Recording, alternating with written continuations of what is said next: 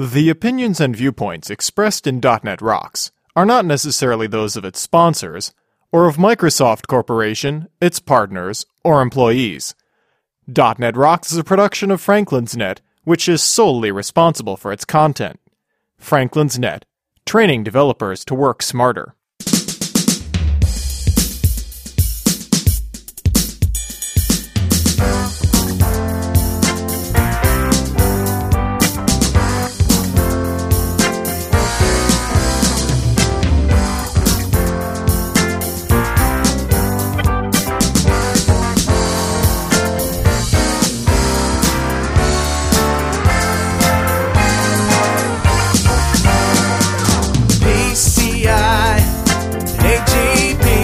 Rockheads, crank up the old Franklin stove and listen up. It's time for another stellar episode of .NET Rocks, the internet audio talk show for .NET developers with Carl Franklin and Richard Campbell. This is Lawrence Ryan announcing show number 481 with guest Martin Woodward, recorded live Monday, March 9th, 2009. .NET Rocks is brought to you by Franklin's Net, training developers to work smarter. And now offering SharePoint 2007 video training with Sahil Malik on DVD in RTV style. Order your copy now at www.franklins.net. Support is also provided by Telerik, combining the best in Windows forms and ASP.NET controls with first-class customer service. Online at www.telerik.com and by Code Magazine, the leading independent magazine for .NET developers. Online at www.code-magazine.com. And now, the man who says, "Gentlemen, start your search engines." Carl Franklin. Thank you very much. This is Carl Franklin. Welcome back to .NET Rocks. We're going to roll a previously recorded show that we did with Martin Woodward on Team System. And I just wanted to say thanks for listening and thanks for being such a great fan. And we'll catch up with you soon. Hey, uh, Richard, let's introduce our guest, Martin Woodward. Martin is back again. He is a senior software engineer at Teamprise and a Team System MVP. And by day, he works as a Java developer, providing the cross-platform and Eclipse integrations to Team Foundation Server. By night, he hangs out in the Team System communities and helps out with his local .NET user groups in Northern Ireland. Being a part of the only team outside of Microsoft to write a full client to Team Foundation Server, Martin has a unique understanding into the inner workings of the product, which he likes to bore people with whenever possible. And I didn't write this. When he's not talking or propping up a bar, again, I did not write this, you can find him over on his blog at woodwardweb.com, W-O-O-D, W-A-R-D, W-E-B dot com. Welcome back, Martin. Thanks, guys. Thanks for having me on again. That is a pretty clever bio, but it makes it makes it sound like I'm insulting you, man. well, yeah, there we go. Makes a change. All right. Well, that's all good. How have you been? Very good. Yeah, I've um, been busy. We've just, uh, I mean, as we're recording this now, uh, we're, we're just back from the MVP summit, which is, you know, a hectic week of, of talking to people and going out in the evenings. Right. And then um, we're currently doing some work, um, as we'll talk about in a minute. I do um, the interoperability work, so the cross-platform client to, to Visual Studio. And obviously, Microsoft are busy working on their next version as we speak. So uh, we're, we've been busy working with them for the past, uh, you know, week and a half, just making sure we know what has to be done so that we can be ready when when when they ship their next version. We can have our version ready and waiting. And I've heard that the team system guys totally sequestered the MVPs for the duration. Like you guys had lunch brought in, you weren't allowed out of the room. We had literally zero breaks. If you if you, know if you needed the if you needed the toilet or anything, you just had to like miss some of the session because it was back to back uh meetings. Yeah, it was intense. It was good. Even we even um got together like ourselves, you know, just the MVPs on the Sunday. Because you know how we have like a keynote and things, but mostly the the Sunday day of the MVP is Yeah. you know you just get registered and get settled in and recover from jet lag. Right. Not for the team system MVPs. We all foolishly decided to to get together in a room and we did um, you know like shared projects and things. So talked about projects we'd worked on and hmm. and you know some tips and best practices for the other MVPs in the group so that we could all, you know, get together. Because often you're just getting information from Microsoft during the MVP summit, and we wanted a day where we could just share information between ourselves. So yeah, we did that on the Sunday, and then followed by three intense days, you know, in a room with a team system guys. Man, my brain's fried. I bet. So the last time you were on .NET Rocks was show 373, September 2nd last year when Team Foundation Server 2008 had just come out and we were talking about all the goodness within. Now that people have had a chance to use it, what's the word on the street uh, about it? Yeah, I mean, it's definitely been, um, you know, a traditional Microsoft V2 release. It's a good consolidation release, and everything's you know been proving to be very stable, um, hugely scalable, and um, yeah, no, I think people have been really happy with the features that have come out, especially the um, you know the team build, the new features in build automation. Mm-hmm. They're just fantastic, and people have really, really adopted that, and you know uh, it's actually helped with um, MS Build adoption. Quite a lot of people have been getting into MS Build because of the uh, the, the fact that Team Build makes it so easy to automate builds. So no, it's all goodness. And it's not just about .NET, right? I mean, Team Foundation Server is really a server in the true sense of the word, isn't it? Totally. I mean, Team, I mean, yeah, Team Foundation Server just just doesn't care. You know, it, it's code as far as Team Foundation Server is concerned. Um, where that code comes from, what, what religion the person checking in that code happens to belong to, TFS doesn't mind. Um, so just so every you know the the uh, listeners know, I, I, work for a company called uh, Teamprise, and, and we do the we work with Microsoft to do the cross-platform client for Team Foundation Service, the one that you know that runs on the Mac and Linux and Unix and all those sorts of crazy platforms. And um, yeah, it it just doesn't care. It just treats it as source.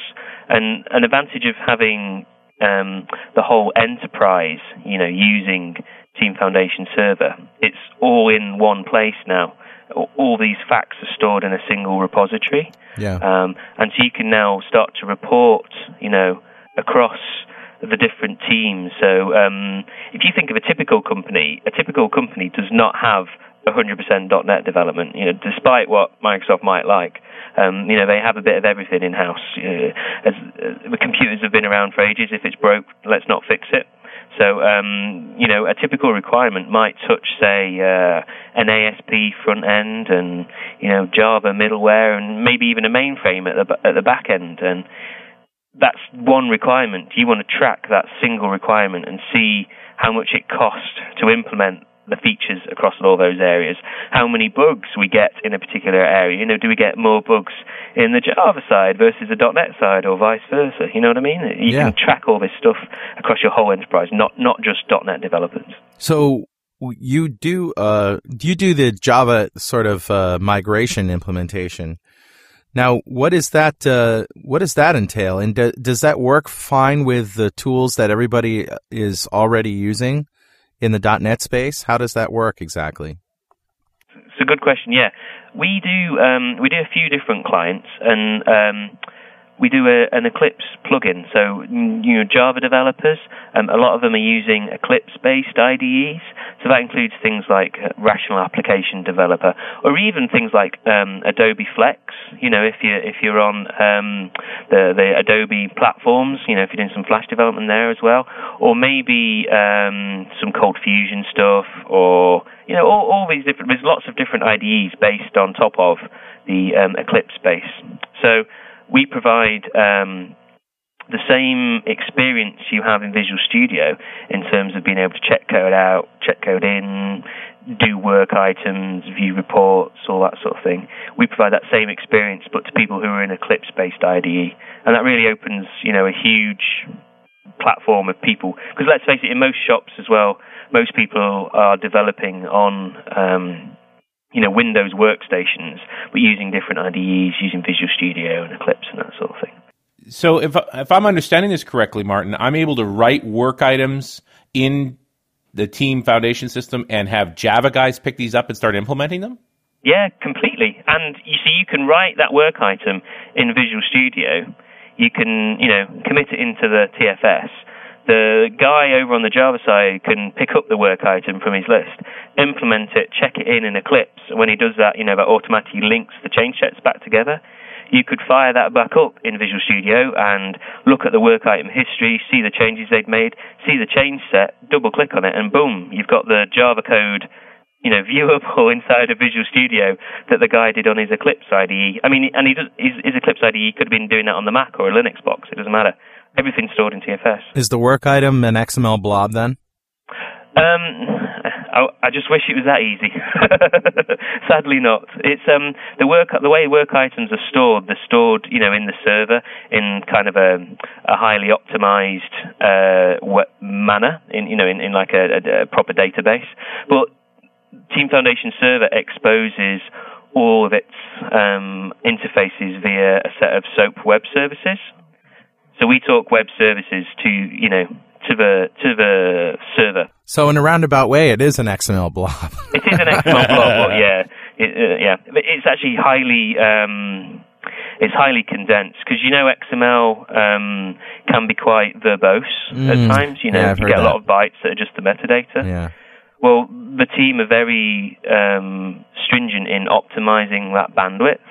So it, Team Foundation Server from the get-go was designed to work very well over wide area networks, um, you know, in a distributed environment.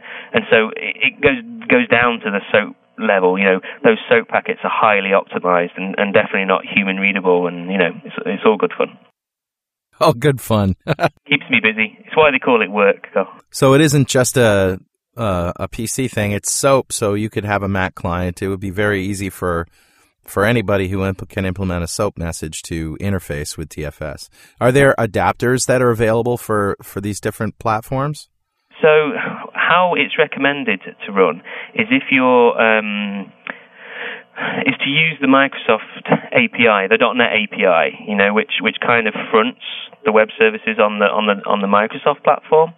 And that's how, if anyone out there, you know, in, in uh, regular user land wants to extend Team Foundation Server, then they should definitely be using the .NET API.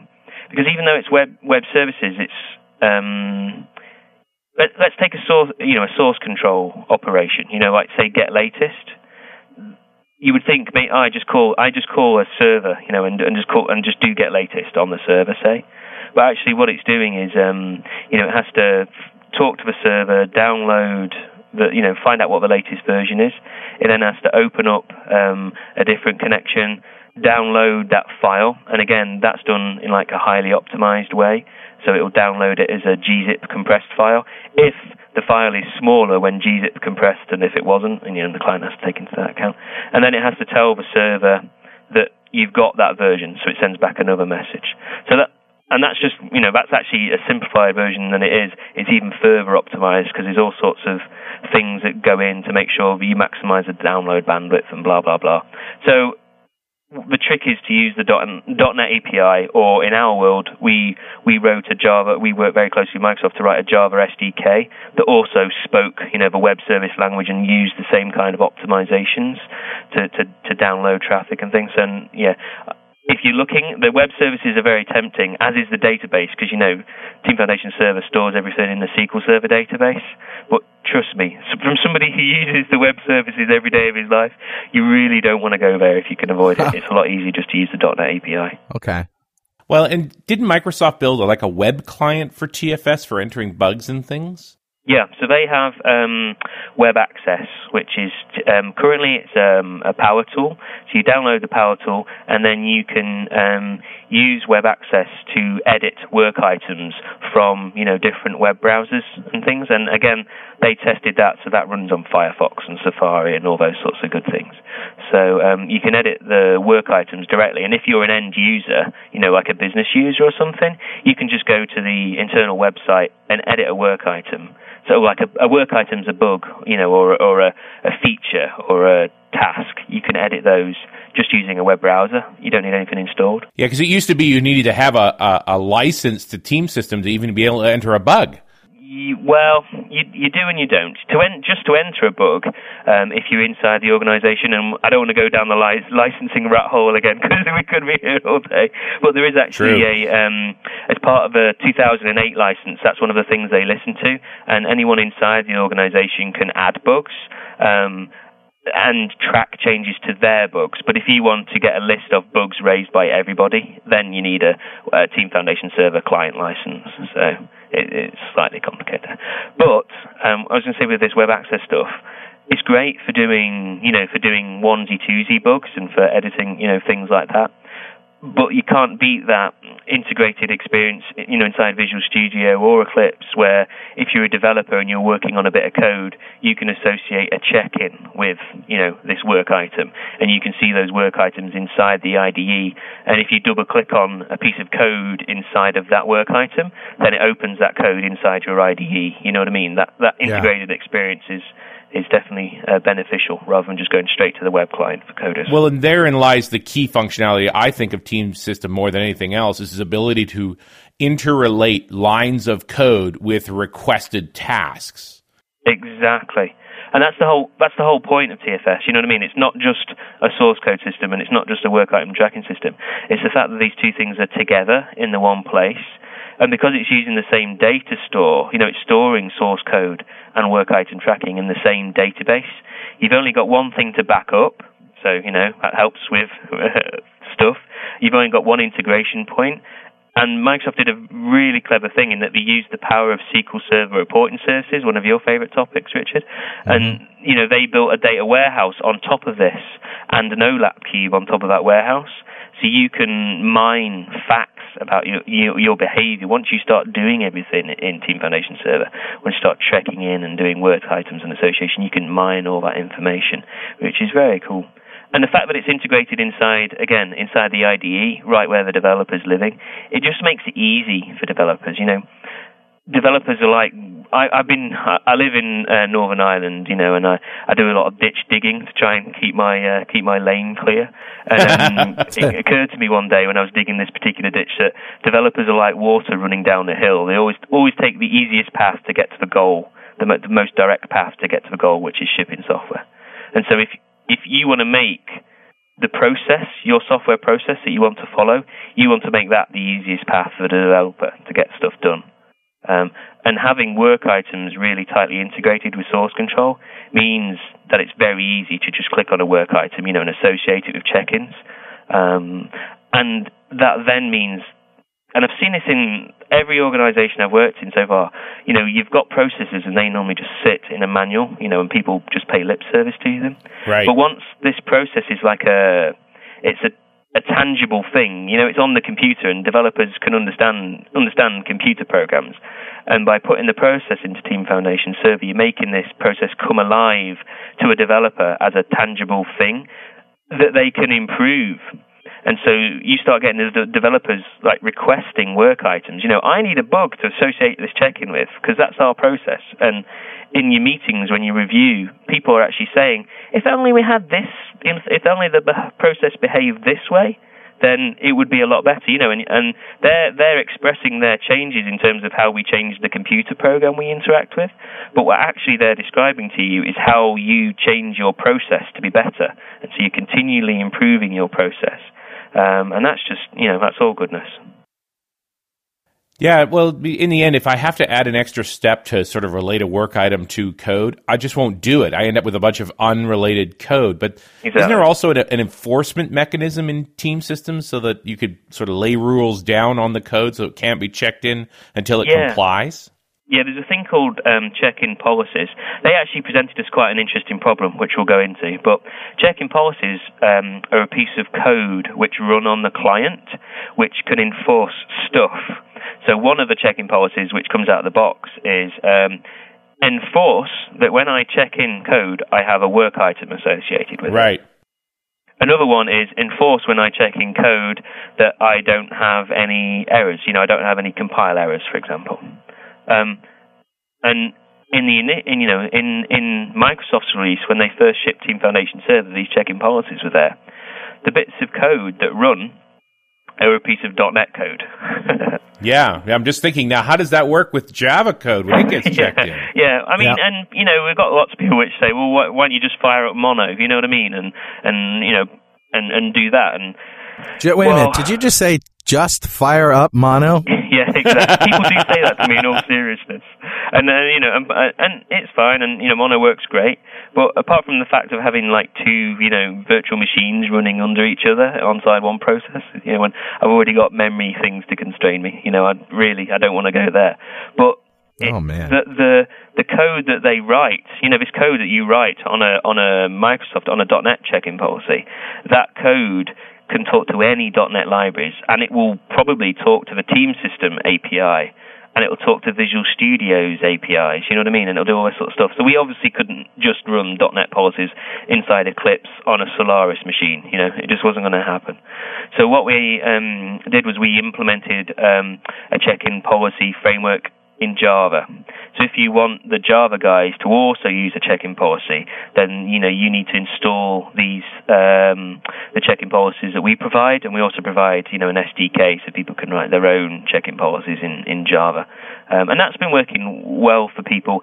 One of the, our advantages is that we actually because we we can um, you know see the Microsoft product um, after it's in like a it's at beta two phase, and so we can we can we work on our interoperability story.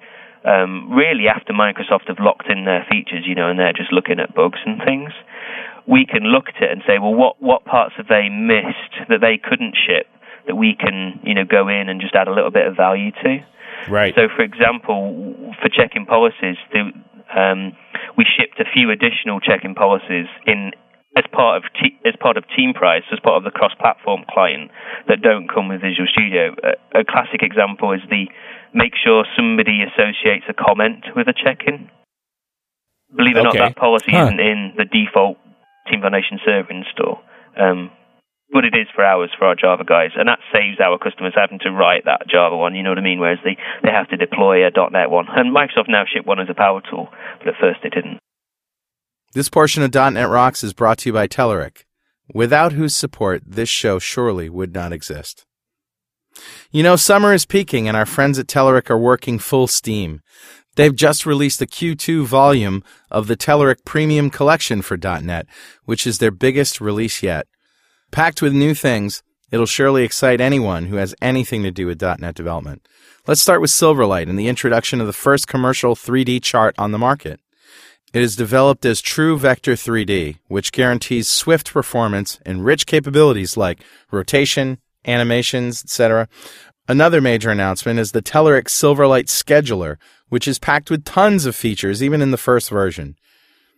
Telerik's flagship, RAD Controls for ASP.NET Ajax, grows not only with four new controls, but also with new productivity tools. Take the new Visual Style Builder an online application that allows you to visually modify skins or design new ones with point and click. And if that's not enough, they've added a completely new product, a free testing framework powered by Art of Test for automating Ajax and Silverlight rich internet applications. Since I'm short on time here, I can't enumerate all the new features and enhancements in the Telerik reporting, Open Access ORM, and their Windows Forms products, so I'll leave it for you to check them out at Telerik.com. And don't forget to say thank you for supporting .NET Rocks. How, do, how hard is it to, to migrate an existing build or maybe a build tree from some Java tool into Team Build? Um, so it depends how you want to do it. Um, a lot of people are frightened of their builds. You know what I mean? A lot of people's build systems can be a bit fragile for them. Right. Um, and when they first come into Team Foundation server, they probably come in because they've got some pain, you know, in terms of like source control or Right. work item tracking. Yeah. They're the two places, you know, where TFS definitely does excel. Um, they've got a bit of pain, but they've probably got, hopefully, got some sort of automated build system. You know, they're not just pressing F6 in Visual Studio or not just copy pasting something in Java World. They've hopefully got some sort of automation. So, an initial like phase um, so, uh, for, is just getting it to be built at all. And in the Java area, building is commonly done using a couple of things. Um, Ant, which is um, uh, you know an XML-based build language, like a bit like MS Build or Nant. You know, it's the original uh, XML-based build language, I guess. Yeah. Um, and then also in Java, there's a thing called Maven 2, which is um, I kind of think of it more like a you know the Ruby on Rails version of build languages. Hmm. It's like builds by convention. You, a build usually has a compile, a test, and a deploy step. Yeah. So um, let's assume that they're there, and if if you want to customize them, this is how you customize them. You know, by configuration sort of thing.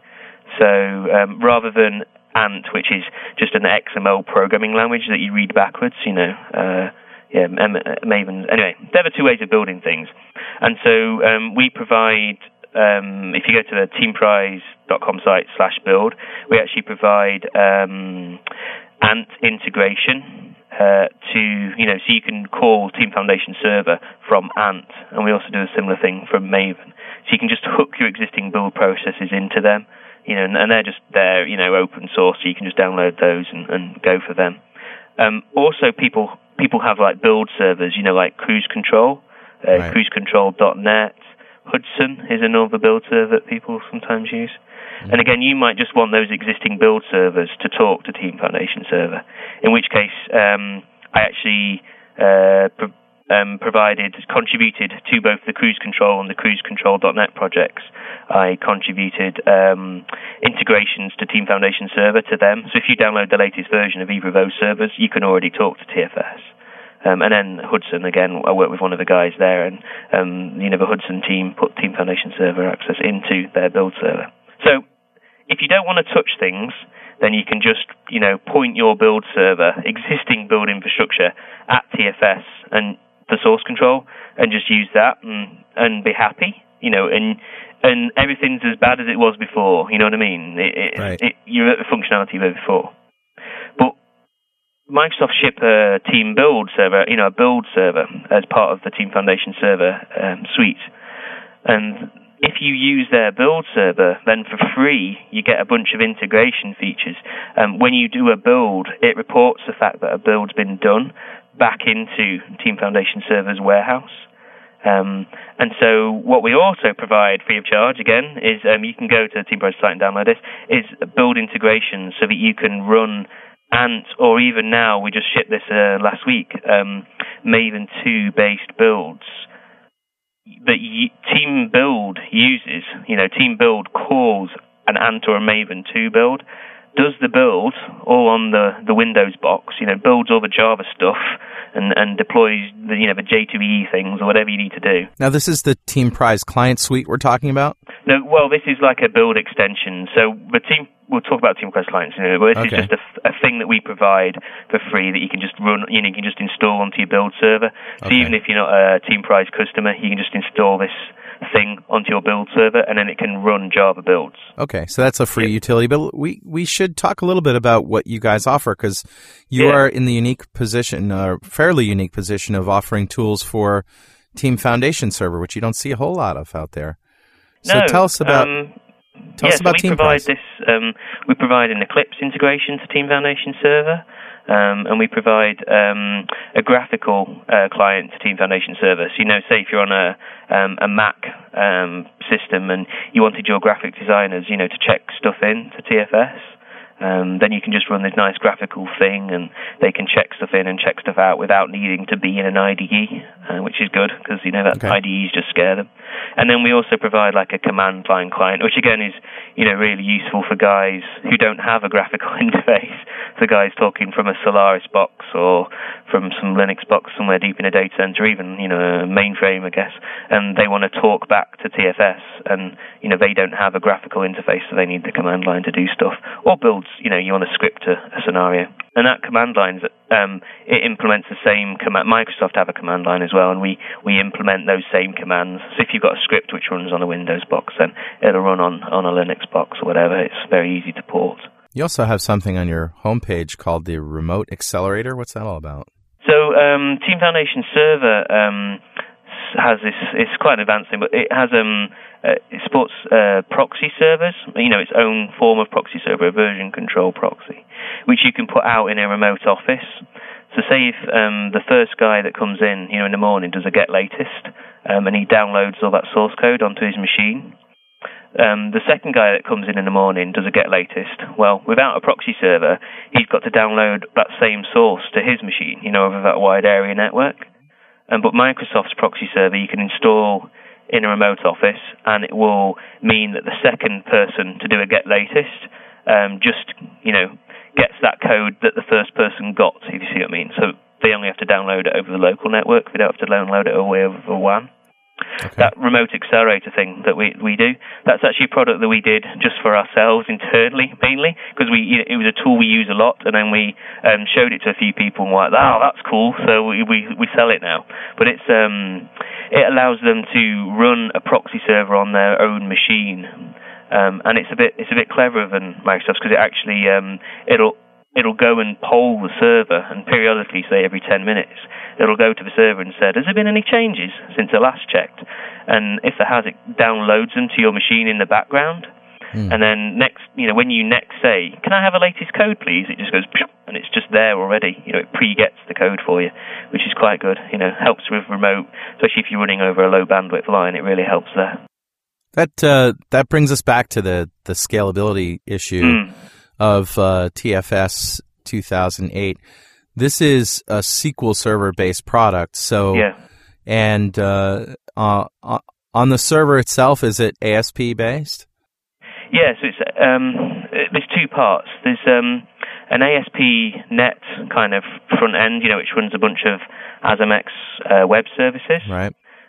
And then that backs off onto a SQL Server 2008 data store. And a surprising amount of their logic's actually done, you know, down at the sproc level. Nice. Um, as some stat, I think they've got like, you know, hundreds of thousands of lines of you know T SQL code. You know what I mean? Awesome. It's amazing the stuff they do, do down right down at the data tier where it's most efficient, and they send only the data they need to up the wire and up to the application tier, and then over the wire to the client. So um, that's roughly the the architecture of TFS. Yeah, that's that's that's fantastic. Do you can you use uh, if you've got like large sets of work items and a lot of data, can you use compression just like you can use in a regular HTTP session? Turn compression on. Definitely. Well, yeah, and that's one of the things about this API. You know, the, the, the .NET API around all this stuff. Um, it just it just does all that for you automatically. Nice. So um, it gzip compresses everything. It shrinks the messages down. It does crazy things like um, it uses NTLM authentication, you know, Windows integrated authentication to talk to the web services. And, uh, you know, Richard probably knows when you do NTLM, that's actually like a three way handshake. Yeah. So you, you do the blah blah blah. It does the request as back back and forth, and it's uh, believe it or not, that it involves like a three way message between the client and the machine. And the smarts inside of, of both the .NET and our Java API are such that if you're going to send a big message and it's going to need to authenticate with the server because it doesn't already have a connection, it'll actually send a smaller message first that's just a little hello, you know. Um, yep. It'll then authenticate using the small message, and then and then finally send your big message once it's got a connection so that it doesn't have to keep sending this big message back and forth. So it's and and it does things like when you're downloading files, it'll open up eight threads and authenticate them, and then share those eight connections, you know, and download eight files at the same time. It's uh, pretty intense, all the magic that they do to, to optimize stuff. So, speaking as an integrator with Visual Studio Team System and, and Team Foundation Server, uh, what kind of challenges did you have to overcome when when snuggling up to that? Yeah, that's one of the reasons why Microsoft like has partnered with us because um, you know we've got a history of like in in the source control space, but also in the interop space. And um, when you're building web services, as you know, you know you can build web services uh, in .NET and you can build web services that are interoperable. There's yeah. a lot of things you can do that, that make life hard, um, and particularly areas that make life hard usually come in around things like dates and you know things that can be nullable in one language and not in another, and enumerations and, and just stuff like that. So um, they were very careful about bringing us in early and getting us to do early proof of concepts against their web services, just to uncover any little issues like that where we had problems. But we still had some issues around um, authentication, for example. You know, uh, NTLM is a proprietary Microsoft protocol. You know, and right. there aren't there aren't any um, open source libraries that talk the NTLM version two, which is the you know the version that they use. So we had to um, implement those sorts of things, implement our own NTLM handshakes in Java, which is good fun. You know, messing around with bytes and things down at that level. And also, um, recently we've just done like Kerberos authentication. So if you're running on a Linux box or a Mac box inside of inside of an organization, and you still want that that integrated experience. You know, you don't want people to have to type a user ID and password in. Then you can do that now using Kerberos, and to do that, we actually do some magic and like pop out to the you know we use what's called JNI in Java. It's um, you know how in C sharp you can I forget the uh, p invoke. You know you can you can right. pop out to like do native calls. Right. You can do a similar thing in Java, and it's called JNI. And so we, we actually call to the native libraries on the different operating systems to, to do some of that authentication magic. Let me see. Java native interface. Yeah, exactly. Spot on. Yeah, that was a good guess. Yeah. I didn't even have to Google that one. Yeah. Uh, I'm sorry, I didn't even have to Windows Live that one. yeah. Oh yeah. Yeah. Yeah. mm, Uh, yeah, anyway. mm. And that, that gives us some fun because obviously, one, as soon as we've introduced some native code, we obviously have to compile that native code on all, all the different platforms that we support, which keeps us busy. Didn't you get MVP of the year for team? I team system? That's a team system thing, so I'm not, Yeah. not MVP of the year. Well, No, I don't no, know. just I for- don't know. Do other MVP categories have an MVP of the year? Uh, it's only the I first one I know about. Jeez, I don't know. I don't Yeah. know. So I'm Team System MVP of the year, which is quite nice. I got that last week as well, which I was quite surprised about. So um, yeah, that was quite an honour. It was actually voted for uh, by the other MVPs. It's not a product group thing. Oh wow. So early on, like the back end of last year, you know, we were asked to suggest people, and I suggested somebody, not myself, I hasten to add, but the person I suggested, um, you know, became a Microsoft employee, so I Yeah. guess he was taking out the running for me, so uh, that was good. And you I, I got a- to win the prize, so I got a shiny uh, bling MVP belt buckle. you also did a session at TechEd, right? I'm doing yeah doing a session at TechEd uh, this year. Oh, on, this um, year. I did one at EMEA the other year, Yeah. uh, but this one um, I'm doing one on programming the Team Build API, so and, and how to program that. But it's um, I don't know if you, I did a, a thing called Brian the Build Bunny. Have you heard about this? No. Oh, okay. So uh, one weekend, as you do, I um uh, hooked up a robotic rabbit to Team Foundation server and videoed it and put this video on YouTube, and it went crazy because you know ALM's not the most interesting a topic. I don't know. You've been having a few chats with ALM people recently. It's, it can be quite dry sometimes, and um, Right. this video's had like eight thousand hits and. Um, and then I submitted the video for, um, you know, PDC. They had a show-off competition um, where you could just submit something cool you've done in .NET or you know any Microsoft technology. So I submitted this Brian the Build Bunny, which is um, it's just it's an off-the-shelf toy um, from a company called Nabaztag. Um, and Nabaztag, the, this it's a rabbit with funny ears, um, and it, um, uh, if you go to shrinkster.com 1516, you can see the video. Um, and basically, it's this rabbit with funny ears, and um, they provide a REST-based API, so you can, you know, you can send messages uh, like a web service message, but REST message to their server, um, and t- tell your rabbit to do stuff, and it includes things like text speech. So, yeah, I so love the do- ears. Every time people do a check-in, it says, you know, Martin has checked in the code. That is awesome. And then when when the build fails, its little ears go all sad. They- They're all down, and it's all sad and unhappy. And then when it's when it's the build's successful, its ears are up in the air and all happy and perky. it even does like a bit of semaphore. So if, if like the unit tests have failed, but the code compiled, then one of its ears is up and one of its ears is down. Yeah, I see that. That's great. Yeah, yeah, it was good fun. So, and uh, people have been loving that, which is yeah, uh, it's amazing though. You know, you can. So I'm, I actually got that build bunny, Brian the build bunny, to do to use at a session um, at TechEd EMEA a couple of years ago. I was going to use him then, but at the time the Nabaztag servers weren't particularly reliable, and you know. TechEd's stressful enough when you're doing a session and you don't want, you know, a demo fa- completely failing. So um, I decided not to use him, um, and then yeah, still did the code and had to play with that, and then over the years had to play with it a bit more, and then finally put this video up, and it's just amazing the amount of people that have watched it. You also were in some sort of contest at PDC.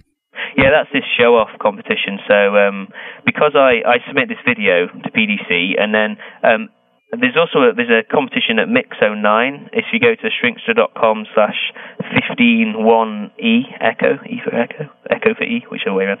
Um, Microsoft do these at all the big competitions now, and you can basically submit something cool you've done. So if you've been hooking up your Wiimote to your build server or whatever you've been up to lately. Oh. Um, you you do a video of that, submit it, and then the the attendees get to vote on the things that are cool.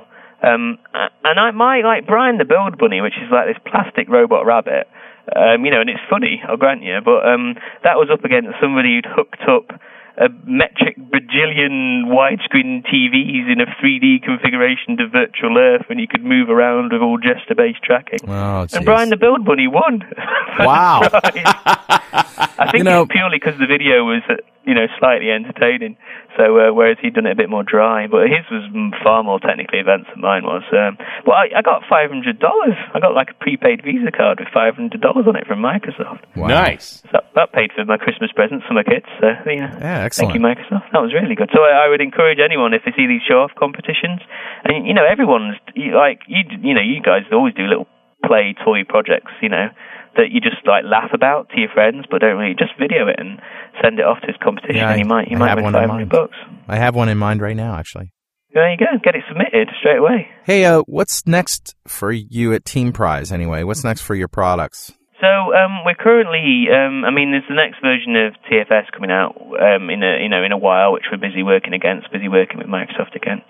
And then um, there's um, we've had a lot of people asking us about um, mainframe integration. So you know they've got these Java guys and they've got these Perl guys and all the Linux people. They they're all well served now.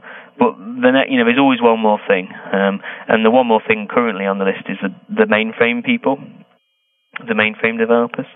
So um, yeah, it's the mainframe client for Team Foundation Server working on, which keeps us busy because that doesn't even have a hierarchical file system. you know what I mean? Right. If you think the challenges of, of just dealing with it from a Mac are hard enough, try doing it from a, a file system that doesn't understand the concept of folders. It's, it's good. Now, do you consider an AS400 a mainframe? Um, no, I, I'm talking ZOS here. Yeah, so the big you know, ones. a big a big boy, a big boy mainframe. Yeah, that was uh, it's pretty good. So we've currently got it working. Actually, um, there's like nowadays the the modern mainframes, you know, the Z systems. Um, they're they've got like a Unix personality as well as the old MVS personality. I used to have like a when I first started programming when I was doing it professionally. It was during all like the pre, you know, year 2000 work. There was a lot of that going around, and so when I was trying to get a job as a, a new graduate, I, you know, I picked up a load of Y2K work on these mainframes. So I quickly removed mainframe from my CV Yeah, yeah, yeah. after I got into the cool Java and .NET work. But sadly, it's come back to haunt me. Speaking of cool and AS400s, did I tell you ever tell you the story about uh, this guy who used to work on the floor up here, Bob Peterson? No? He took an old AS400 and turned it into a fridge. where, he, where he kept his beer, you know. Did he keep the blinky lights? Oh it? yeah, blinky lights and everything.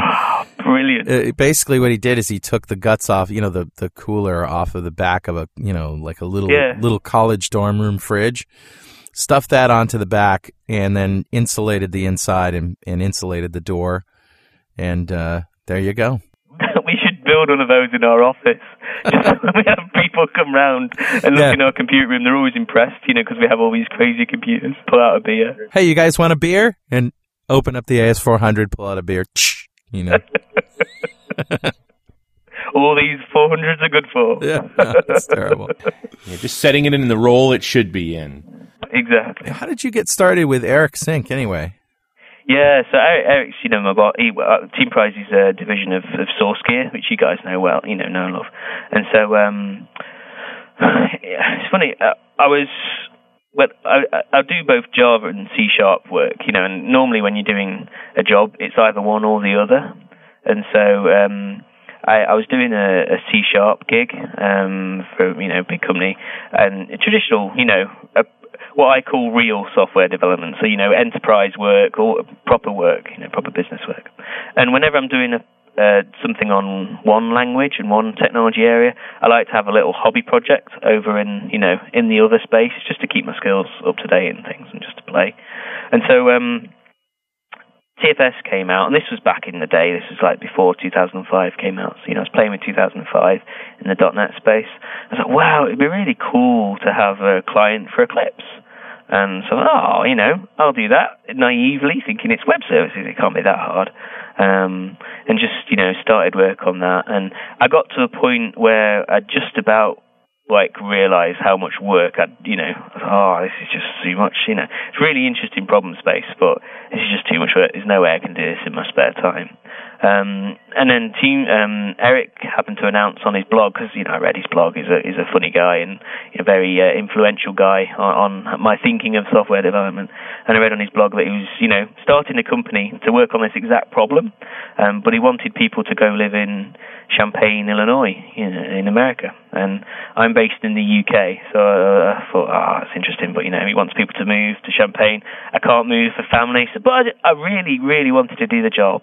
And then one night, I was just, I was just you know, it's one of those nights where you just did lying awake in the middle of the night. Oh, I really want to do that job, but I can't. I really can't. So I just got up and I sent him an email and I said, Hey, Eric, you know, um, I'd really like to do this job, but I just, you know, I can't move. I can't move to Illinois. In fact, I can't move to America, sort of thing. But here's here's my resume. Here's what I'm interested in. You know, call me back if you're interested. Fully expected him to say, "Oh, thanks, but no thanks."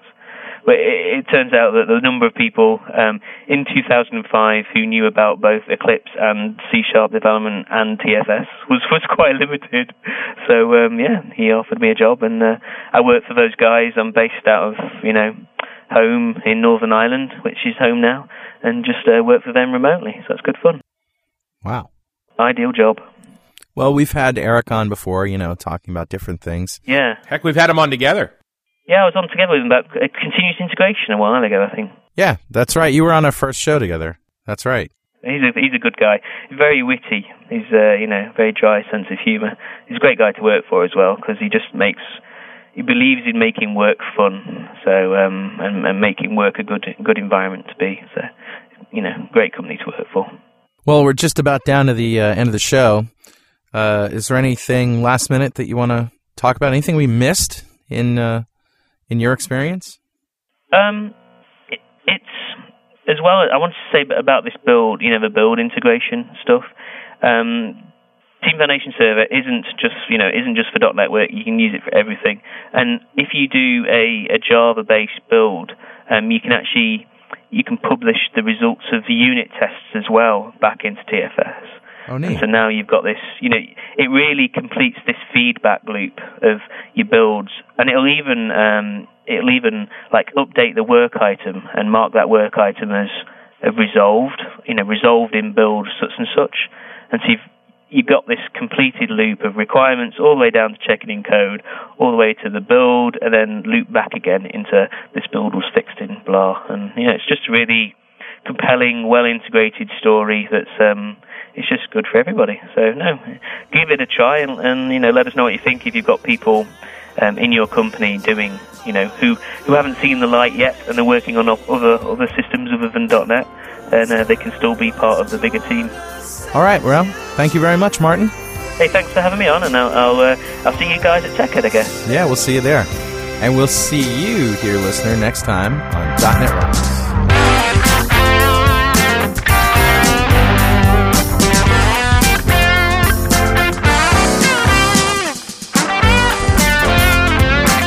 .NET Rocks is recorded and produced by Pwop Productions, providing professional audio, audio mastering, video, post-production, and podcasting services. Online at www.pwop.com. .NET Rocks is a production of Franklins.Net, training developers to work smarter and offering custom on-site classes in Microsoft development technology with expert developers